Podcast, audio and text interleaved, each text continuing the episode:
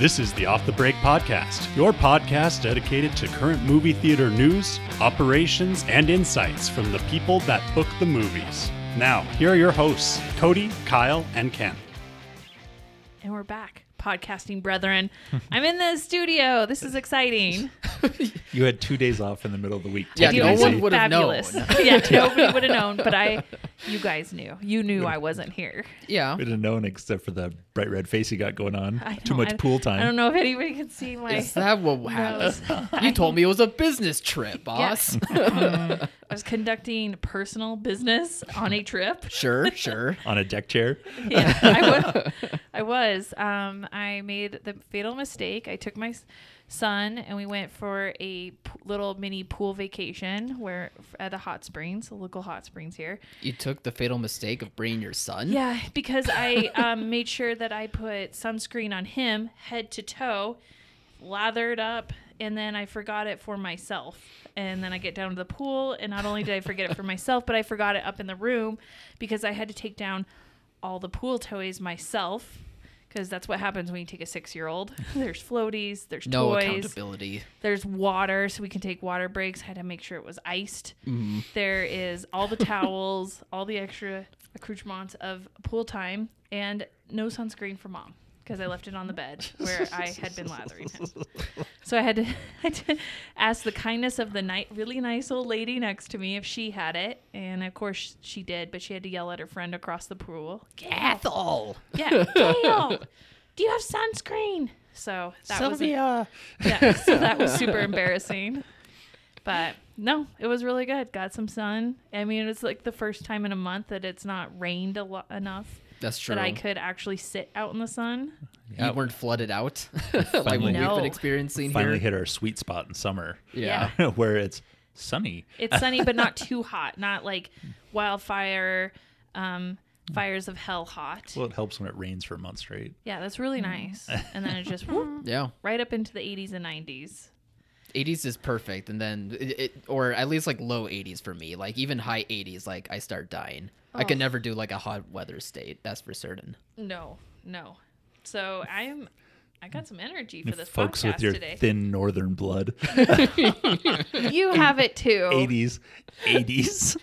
Yeah. Eighties is where it starts for every other state. No, that's where it should end. That's where they be. get that, that should be the. They end. Get that in February. I remember being a kid and praying for ninety, like just nine zero days, not a whole bunch, because those are the days you could go float the river and the river wouldn't be so cold. It's true. And now Perfect. It's like, please, like no ninety days. I can't handle it at all. eighty-nine, please. Yeah, just cut it off there. Welcome to the Off the Break weather forecast. Yeah. Well, on from the weather forecast to the movie theater forecast. Yeah, how are things looking? Who's going to go over release schedule changes? Oh, I guess I can do that for everyone. Uh, twentieth Century Studios, uh, D- Disney is the, the distributor, of course, but um, from that company, a movie called Barbarian is being released August thirty-first. A new trailer for it dropped this week. Uh, looks to be a horror thriller. Could be interesting, I guess, for the end of August, maybe maybe that could be able to draw in a crowd. That's yeah. great. Disney really knows how to promote horror films. Yes, they're so good at it, especially twentieth century titles. Yeah, yeah. So get through uh, gritted teeth at that point, I guess. Good yeah. luck with that one. Uh, Sony Pictures, meanwhile, also are going to be releasing a smaller movie called The Invitation. Uh, based on the synopsis I read, it sounds like it's like a romantic drama. So Uh, that's going to be coming out August twenty-sixth. And then a Steven Spielberg movie called The Fabelmans just announced that it's going to be releasing in New York and L A theaters November eleventh. And then it will release wide on November twenty-third. Who's, so Thanksgiving. Who's um, distributing this? I believe that's Universal Pictures. Universal? Yep. Okay. It so is Thanksgiving picture. No, for Steven Spielberg to do this is a very cool idea, I think. What's the synopsis? It doesn't matter. It doesn't matter? For him releasing it as a New York, L A two-week yeah. exclusive, really, if it's a good movie, if you build up, get good scores, get good yep. reviews, like when you open it on Thanksgiving, it's going to be huge. Are you just saying that they need to test Steven Spielberg now? Like he may have...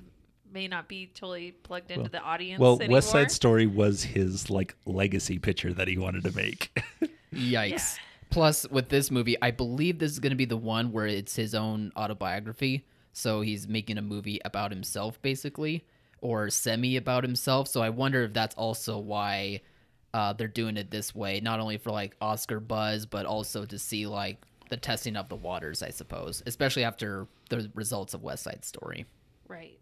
Okay. Well, it has a lot of competition on that November twenty-third date. I mean, there's always so much at Thanksgiving. Probably but... like Black Panther's going to come out at that point. Yeah. And that's definitely going to dominate everything. So yeah, there's going to be a lot of renewed interest with Black Panther um, as not only a follow-up to the first film, but how are they going to deal with Chadwick Boseman's death mm. is is going to, you know, be really, oh, really interesting wait, on that. I'm going back on this one. Paul Dano's in it, so no thanks. oh, yeah. Yeah, last movie he was in was that flop, The Batman. Ugh. But Seth Rogen plays the uncle. He's like the perfect fun uncle. He is like the perfect fun uncle. So, uh, Ken might be back on board. Maybe not. No. I Ah, not Paul, even Seth Paul Rogen. Dano. Oh, but it's got Judd Hirsch. Uh, Ooh, the scales uh, are tipping, folks. Okay, well, let's wait till we see a trailer. Yeah.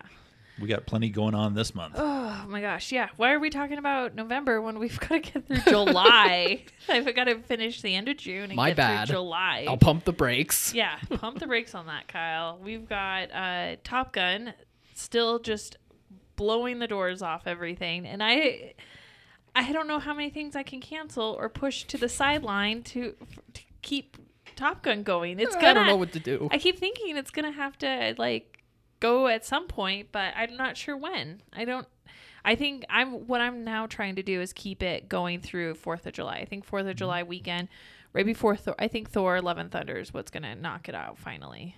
By fourth of July weekend, it's probably going to go back to making one hundred million dollars that weekend. So God, God, I hope not. I mean, I want to see it have a bump, but we need some new blood in the This theater. Is the first time we're saying, please, God, no. Think, no more. No, I think Disney's like, are we going to have to take out Tom Cruise here? Because we've got a Thor picture, and we are not prepared to lose any screens for Top Gun on take this Take him out picture. Of the knees. Yeah. So that is, I mean, it's not really a bad issue, and it's not really an issue at all. Mostly, I think what we're seeing, and we talked a little bit about this on the on last week's podcast, but I had more thoughts on it since then. I feel like if we look back through each of these weekends, you probably are seeing very similar amounts of admissions. So say like five hundred people over the weekend. But I think what we're really seeing is that five hundred people, although steady, are just going to two or three films. So this goes back to our dark screens discussion. But From I don't last know week, yeah. if it's necessarily dark screens or if it's just multiples of the two or three films. Like, I think ind- some independent exhibitors maybe instead of needing to be comfortable with dark screens, which might be the off-season time in summer, might not have to be comfortable with if I have eight screens or twelve screens, but there's only three movies that are playing that people are going to see. Does variety matter? When I, as a person wanting to go see Top Gun, I walk down that hall and be like, oh, I'm not going to not see Top Gun because there's five other films playing. Like, you're, d- am I going to be weirded out? Am I going to not go to the movie theater because there's not variety? Like, I don't think anybody goes anymore and looks and it's like, hmm, what am I going to going to watch? I think they go for a purpose to see something, and I think that's why we're only seeing two or three films with all the admissions, Adam. No, that's I'm, why they go so early. Yeah, I'm no. scheduling with an eight-screen theater, and we have, on seven eight, we have Thor, Minions, and Top Gun or Jurassic on one screen. Yeah, whatever then, holds up the best. Yeah, and that's it. And that's it. And that's it. Because four screens of Thor, two of Minions. Two or three. Yeah. Well, yeah. two and a half. Two three, and a half. And then a, and then one or Top two Gun of or the Jurassic. Other. Yeah. And that's it.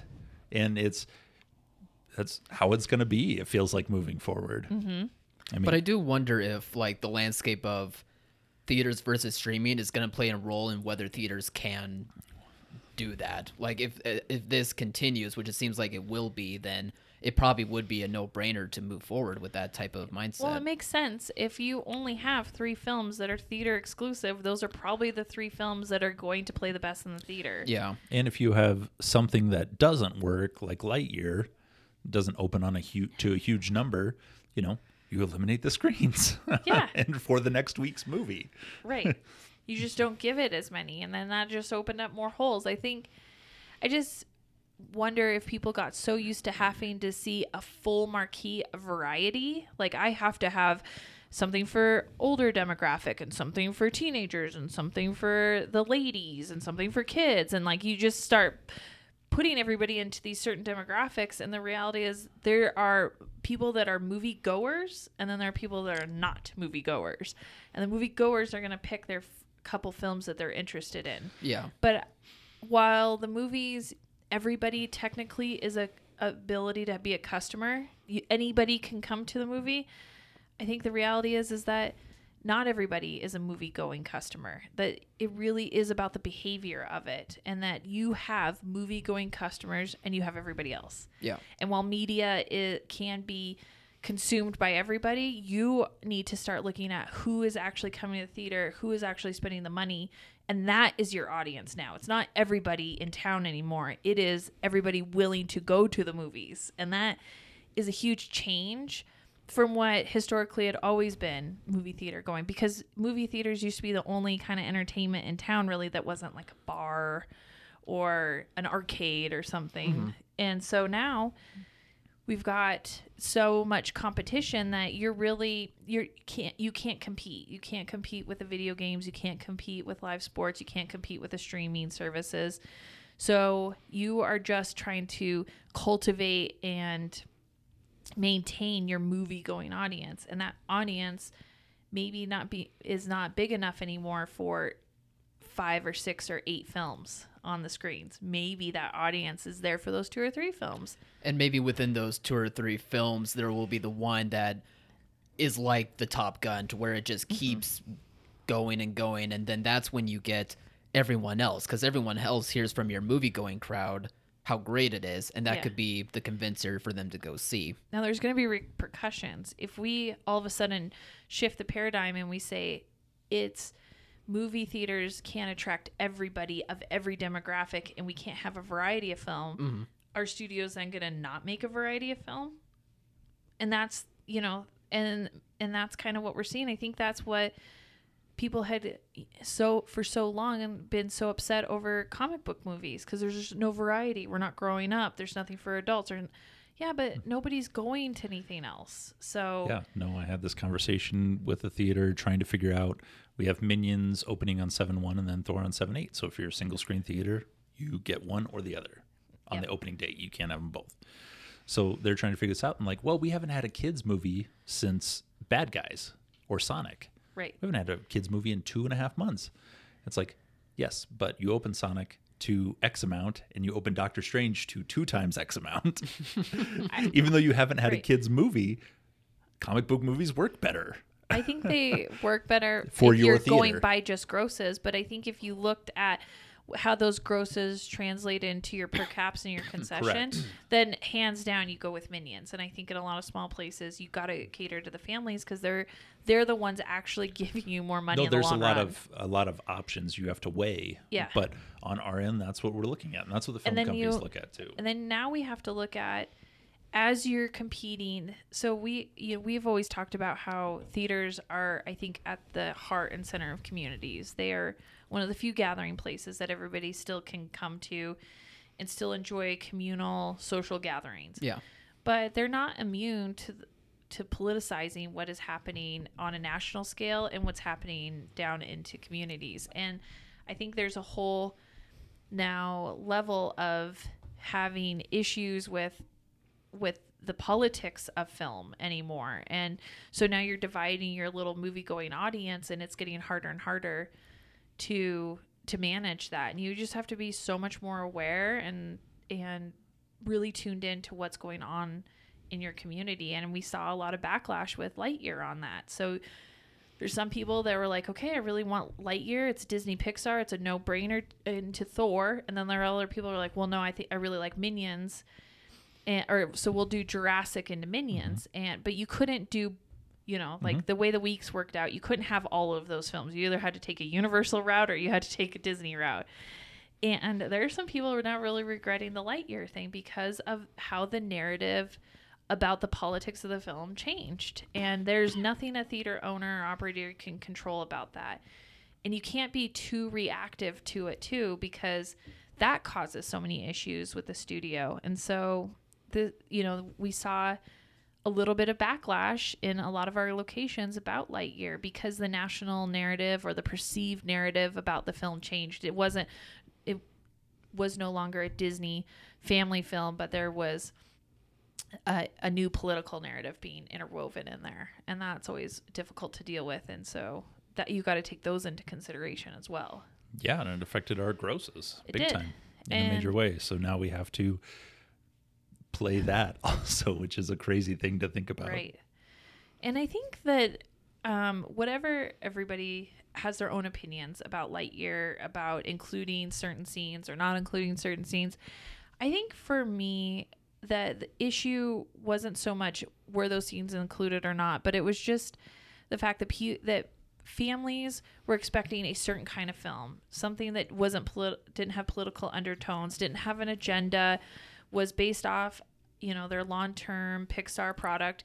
And I feel like a lot of the backlash that Disney is receiving is not because they had that kiss between a same-sex couple, but because they included it in a kids movie and people felt like they were tricked. They felt like it was an inappropriate place to have it, that I don't think anybody's really fighting against having it in general on a grand scale. And the most part, I just feel like there's a time and a place for that, and most people felt tricked, and so there's this backlash now. So now they're looking for stuff, and because of like they're look they're looking for tricks. They're looking for tricks, yeah. So now side. we're getting right. a lot of requests to not play Thor because people don't believe that there's not same-sex relationships now in Thor or scenes of that nature or an agenda of that nature. And it's just be, and I think it's just because they felt tricked with it in Lightyear. Now you get something from Universal like Bros, no one is going to be tricked about the content of that film. It's rated R, it's for adults, it has this stuff in the trailer. Nobody is going to go into that being like, oh, I didn't know this was this kind of movie. Yeah, I do wonder then if there is more noise because of the quote-unquote trickery of it all. But even if they did somehow advertise for it, even though it's apparently like two seconds of a kiss, right, and we move on from it, but I do wonder if even if that was played as part of the movie or the story, if that would have not gone away completely, but if that loudness of it all, that conversation would have been lesser then, I and we would have seen a better gross as a result. Have, it could have been what, what happened with, you know, Beauty and the Beast a couple years ago. We had mm-hmm. almost a nearly identical issue with Beauty and the Beast, although it would, because the director came out and said there was a deliciously gay scene in the end of it. It really was two men embracing in a dance. There was no the, nothing about it. A and once, longing glance between the two. Yeah, nothing crazy about that. But we had so much backlash. So uh, the national narrative became thus that some theaters refused to play the film without having ever even seen it. So it's not like we haven't been here before and not Rise been here Skywalker before. Rise of Skywalker did the same thing. Right, with Correct. Disney. But the theaters that chose not to play the film was one theater in Alabama. Right. At the end of it. But that was, you said a couple of years ago, that was twenty seventeen. Yeah. And that's look where we are now. That's how much things have changed. Wow. Where there was an actual, uh, a backlash that was on the news channels was one theater. Yeah. And now it's grown. It's grown. It's grown. Pretty substantially. And uh, yeah. And so, you know, you just, you're stuck in the middle of that. And the, and as a theater, you are stuck in the middle of your community and the headwinds of where the politics play out. And it's sad. Like, you shouldn't have to be there. But we are there. And we've been kind of taking it one cases at a time. But I don't think that the studio is going to relent and not include diverse, inclusive storylines moving forward. They've pretty much said, this is our agenda, this is what we, you know, we're going to start promoting, we're going to have this.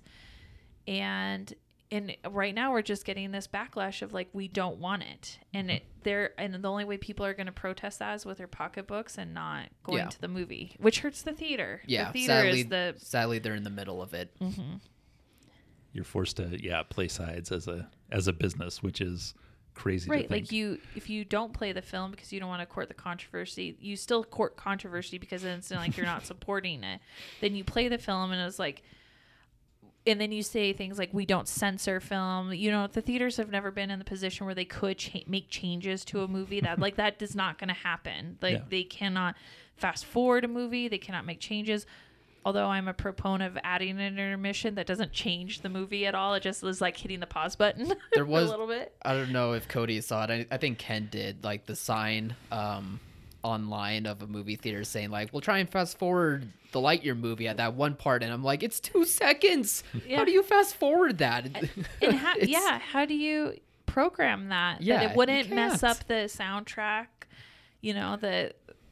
It, it would just be such a mess. I don't even know why that theater went there with it. I yeah, mean, they at were that stuck point, with their you're ruining booking. The experience more than actually ruining people's time heading in, knowing this and sort then of that, thing. And then I read that that notice went away, and yeah, you know, because you I'm cannot alter the content of the of what you have contracted with the studio to play. This yeah. is the studio's content. This isn't your content, even if you're showcasing it in your theater. And I think people forget that that this. The theater does not own this. They don't have any rights to it. They can't change it or alter it. And it's it's definitely an in-the-moment business decision that right. is unwise. They are worried about Ref- people showing up to their theater rather than the overall consequences of having these deals with a big studio. Right. And it's very ref- reflective of or reflexive. Is that what I'm trying to say? Reactive. Uh, oh, my gosh. Reactionary? Reactionary. Yeah. You need to, like... keep calm in the midst of that storm. You yeah. can't do these, stuff like these that. These are reflexes. These are reflexes. I mean, yeah. I guess you can't use your knees. So that's fair, but we, never move, done with seen it with an elbow. Move before. Off of this subject and yeah. talk about the new stuff this week because we have two really decent openers. Yes, yeah. we do. It's Elvis and Black Phone. Now, I always thought that Elvis was going to be the bigger of the two because it looks more fun. Um, and I think we're seeing that a little bit in early pre-sales, but mm-hmm. Black Phone could easily still have a lot of walk-up business. It is a horror film. It's getting some really good reviews. It's got Ethan Falcon in it. I just I, I maybe have a personal bias against this because I don't like horror movies, especially when they hurt children. And yeah, don't go see this one, Cody. Yeah, and, and I don't like it when they hurt little little boys because I'm a mama of two boys. Don't go see this movie, Cody. Way too close to home for me on this. Yeah. Like, this is my worst nightmare yeah. scenario. Cody won't watch it, but Kyle saw it. Yeah, I did. I'm gonna be seeing Elvis on Sunday, and I am actually pretty excited for that one. But I was able to go see uh, The Black Phone yesterday. Oh, Kyle. Okay. Is it good? Like, it's getting positive reviews, and I'm like, how? How is this happening?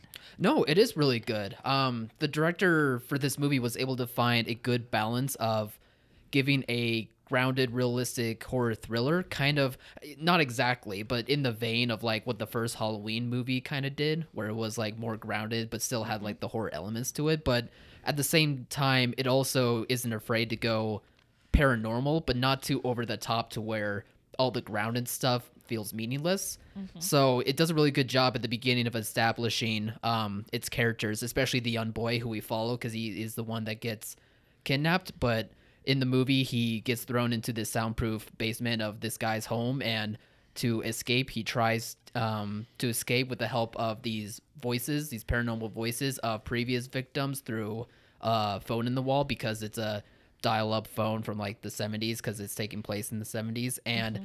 it does a really good job at being able to deliver on really good paranormal scares, but it's not the focus of it at the same time. Like, it does a really good job at letting you buy that this really young boy, while he's shy and timid, does have, like, the smarts and the capabilities to be able to pull off um, the escape from, like, this guy who who is played by Ethan Hawke, and he does a great job at giving this terrifying presence. It's not so much, like, a character that has like these complexities that the movie is trying to have you understand about him. But it's just that motif of like this guy who is just a guy, but he's a terrifying presence mm-hmm. just because of the terrible things he does. So it's not so much like Ugh.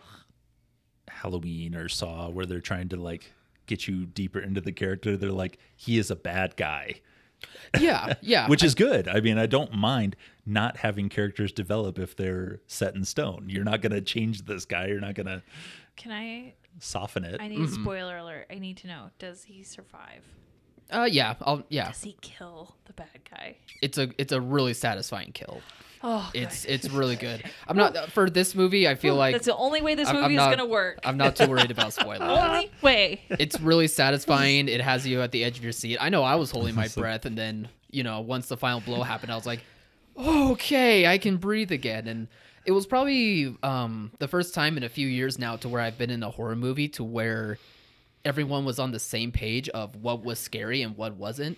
Like there's many times in horror movies when you're watching in theaters to where, you know, there's the one guy who's terrified of everything and there's the mm-hmm. one person who, you know, doesn't even flinch at anything. But um, it does such a good job at setting everything up within this movie that when some of the, uh, when all of the scares do deliver in the second half, especially some where normally it probably could come across as cliche, like they actually do hit because they, um, I guess because they deliver it so well, like they, they create, gave us create the tension. Yeah. They create the tension and they give you enough of a really good buildup to where it's satisfying and doesn't feel lame or cheap at all. It, it's, it's Ugh. some really good, uh, work at like balancing between those two, uh, elements of grounded versus paranormal, and it it was very very good. I always call those endings the Silence of the Lambs ending because oh. Jodie Foster shoots Buffalo Bill in the head, right? And it's like if that movie ended any other way, it would be terrible. Yeah, yeah. you, you some, sometimes even with the worst of horror movie, or not the worst, but like the scariest of horror thrillers, like you need that closure. You, you need, need that closure. Yeah, you need the closure. Mm-hmm. I yeah, I feel like that was the only way this movie was gonna do any business because. We would know. We would know right away Friday night mm-hmm. if the drop-off to between Friday and Saturday was such that the ending could have affected that. Like, if it was a bad ending where the kid didn't make it or the guy got away, or I could see where where you would see a massive drop-off. Because the material is so sensitive. Like, it just, it's so yeah. close to home. Yeah, there's definitely moments in there when even I was, like, clutching my pearls and was like, oh, geez, they're going there. Okay, that's cool. But, uh, no, it, it it's... really good, and I'm just glad it was a good change of pace from some other horror movies that, that I've seen to where it's like so much about like the horror C G I spectacle of it all that this was much it was much different than that, and much more grounded, much more believable, and uh, I was really happy about that, and it seemed like audiences um, that I was around also were happy about that. I, I like how it took something that is so close to being happening in real life. The scenario there is a a bad person that takes kids and tortures them and kills them mm-hmm. like it, which is so awful. It's like, why do we want to put that in our head? But I think adding the paranormal element to it makes it a story we're seeing then. I'm glad you brought it up because I was thinking the same thing this morning actually, that um it's not completely no I would say that, like, it is necessary because that's the whole premise behind like the Black Phone itself, but mm-hmm. it still is that like one little thing to where despite it being a part of him uh, killing all of these children and kidnapping these children, like it still is that, um, I don't know, blockbustery type aspect that is kind of needed for a movie like this. Right. Again, it's that grounded reality-ness, but it still is heightened at the same time to where it's a good mixture of the two that actually plays really well together. Yeah. That's the weird part about horror movies too, is you have to push the envelope a little bit every time. Mm-hmm. Like, whether it's the premise it always, or whether it's it always like, have to has to be like a little bit more, otherwise it falls flat. Yeah, like, yeah. Which is crazy. Like they oh. can't go too Horror's much a weird, further. Horror is a weird, not a weird yeah. um, genre, but it is like one of the more interesting ones I've come to learn because of what you just said. Yeah, I had to look up the Thursday night previews. It's actually way closer than I thought it would be. To Elvis? Elvis was three point five and Black Phone was three. Well, that's good. I think that's, that's probably good. Because there was probably an extra show of Black Phone for every one show of Elvis in there. I mean, Elvis is like forty thousand hours, so yeah. Yeah, yeah. But, you know. Did that... you hear about the five-hour dir- or four-hour director's cut oh, of Elvis? Of course, Elvis, that's a headline. That I don't care. Out there. And I'm like, oh, let's just get through this course, three-hour of version. Of course, it's a Warner Brothers film that has a director's cut yeah. that's crazy long. That's I, yeah so whatever we'll have to talk next week. um I won't be here, I'll be again gone, and so it'll be you guys, but one of the things you'll have to talk about, Kyle, after you see Elvis is mm-hmm. should it have an intermission, because I am all for um putting hitting the pause button and having a ten minute intermission in these long movies now. Like, I feel like we should have bring back the intermission. Something tells me that since this is a Baz Luhrmann uh directed movie, he is so crazy when it comes to like pacing despite his movies being long and having everything just go, go, go, go, go, that I could take a wild guess and say like an intermission would be nice just so that way people can go, oh, okay. Okay, part two of Elvis. What do we got? Yeah, yeah. The later years, okay. Yeah, cut it off. I, I can already guess that, but I'll let you know. That's sure. What, I think that's what Off the Break podcast mission is going to be, is to reintroduce the intermission. If we're going to keep having these three-hour movies, we need an intermission. We've talked about it before, like yeah. earlier this year, and yeah, I'm still on board with that. You, if you walk out of the movie, though, after the intermission, you don't get a refund. Intermission is not an excuse to leave the movie and get a refund. Mm, yep. Just putting that out there. Got to be careful with I got to start creating rules. If this is going to be our mission, we've got to set some boundaries here. I haven't seen one in forever, and then I just rewatched Godfather Part Two, and it has an intermission card in it. Oh. Which is awesome. I was yeah. like, yeah. You're like, thank you. Get up from your own couch. I know. It was crazy. I was like, oh, yeah. That's nice. What that feels like. You know, you're transitioning to a, another part of the film. Mm-hmm. I mean, something right. the director would have to put in. Yeah, I think if but, they keep an, I think if they keep an eye towards it, they could pace it really well. You can't, you that way you're not inserting it on a huge cliffhanger or right in the or middle. Or maybe you are. Maybe well, you hmm. are putting it in in those spots. You, you, uh, that would be up to the director. Yeah. I would, probably wouldn't do that because you don't want to hear like, "Oh, come on!" coming out of the coming out of the auditorium like in unison. But I would love to see breaks in these movies and then have it be like a completely different film in the second half. You know, you have this like a tone shift. Yeah. yeah. Oh yeah, this strong drama that turns into a shoot 'em up action movie after the thing. You're like, "Is this the same movie? Did I go in the wrong theater?" Boy, I never know what I'm gonna guess. Or it's animated. Yeah. Oh, all right. We have anything else on the schedule, or does that wrap no, it up? That kind of wraps it up. No, I think we've got two solid performance films this weekend. Not huge, not blockbuster, blow them out of the water, but they've got a, two good weeks to make their. And then we've got their, two monster blockbusters, oh back seven to back. one and seven eight. Yeah, Minions and Thor. Mm-hmm. I mean. And then and then it'll be back down to smaller but really good solid film after that. Just just two franchise summer blockbusters oh like we yeah. haven't had in a while. In a while? What are you talking about? Remember we just had two Jurassic. Weeks ago? What? We two had... in a row. This is what it is. Well, after those two die down, Top Gun yeah. will come back again. So don't worry about it. Yeah. Tom Cruise always Top comes Gun's back. Never left. There's... That's the problem. Yeah. yeah, exactly. Mission Impossible literally literally has two parts because he is back. He is back. Oh, you so, gotta love him. No, I've just been so happy with the with seeing the theaters come back in such a good way this summer. Like yeah. the, the idea that we had to maybe not open something because product, you know, like a film was doing so good. It's been years since I've had that. It was just, yeah.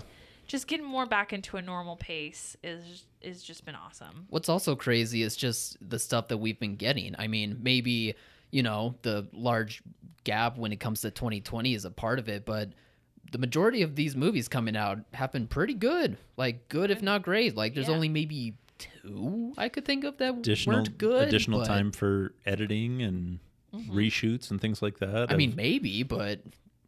Or if it's just a major I mean, coincidence, I'm not against it. What do you it. think the bad ones were? Uh, Morbius and Fantastic Beasts. I mean, I didn't particularly right. like it, and it didn't maybe perform that down, well. Downton in there. I I mean, just I in performance-wise. Good, good but movie, but no audience anymore for it. I'm, ju- I'm just talking about, like, the films themselves, the films uh, not so much, like, the performance yeah. of them. Morbius. Poor Sony. They need yeah. to they make yeah. Marvel, like, they need to make a uh, standalone film with Randall Park. Well, as, yeah, no matter what it is. F B I agent or whatever he is. Yeah. They also need to make a standalone movie with the detective from Morbius. Oh, the guy with the glasses. What yeah. was I, I forget who his name is, but yeah. Al yeah, those are the two we need. They put those in a like a crossover universe where there's just all sorts of mystical like Marvel shit happening and they're just like, what is going on? We just need the reactionary guy. yeah. We just, those guys are always great the, in those Those two together teaming up. I think Fantastic Beasts was bad, but it was a good wrap up. Like I would not be surprised if there's not another one. Like, I think they're I deciding okay that still. That. New management is yeah. probably looking that over still on Warner Bros. Side. Yeah.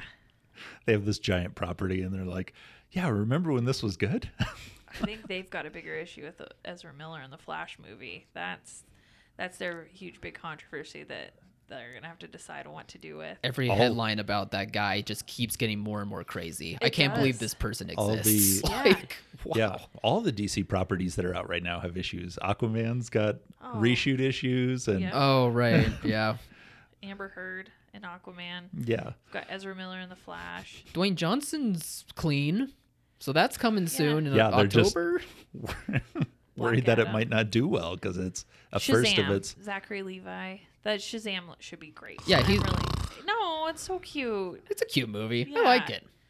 He's so boring. He's not. Yeah, boring. But he's better he's than fun. Ezra Miller. Yeah. He's fun. He's fun. He he brings a lot of energy to that character. Plus, he seems like he's a like nice guy. He's enthusiastic. And I, I like feel that, like okay? he's a human, wacky waving, inflatable arm flailing what? tube man in that movie. Would you rather have that or dark and serious Robert Pattinson? Yeah. Which one's more boring? Come on. They can both go to hell, as far as I'm concerned. Unless Zachary Levi's playing Kurt Warner, I don't care. That's the only role he was born for. Yeah, yeah he was. If Kurt Warner doesn't play Kurt Warner, it's Zachary Levi. End of story. All right. End of podcast. It. End of podcast. All on that bombshell. Yeah, thanks a lot for bumming everyone out, Ken. Yeah. No. He sucks. He's so boring. He's not boring. Uh, yes, he is. No. Well, people in the comments section okay. on our YouTube channel, yeah. please comment below. Is Zachary Levi boring as, or is he awesome? As a D C superhero, I would rather see Edward Norton as a superhero. You would probably rather him. see Edward Norton in a lot of things. I mean, Edward Norton, I, I would want to know. Eric Bana? Know. Hmm? Hmm? Hmm? Eric Bana is only ever a Romulan in my book, okay? Only. Oh, who is Star the, Trek. I always forget Who is that. the worst Batman? Clooney? I'd rather see Clooney play a superhero again. There's your hot take, folks. And on that note, we'll catch you later. Yeah. Have a good weekend. Bye. Thank you for listening to Off the Break Podcast. Find us on all podcast platforms or at screen insider dot co. And be sure to like and follow our Facebook and Instagram pages at Off the Break Podcast.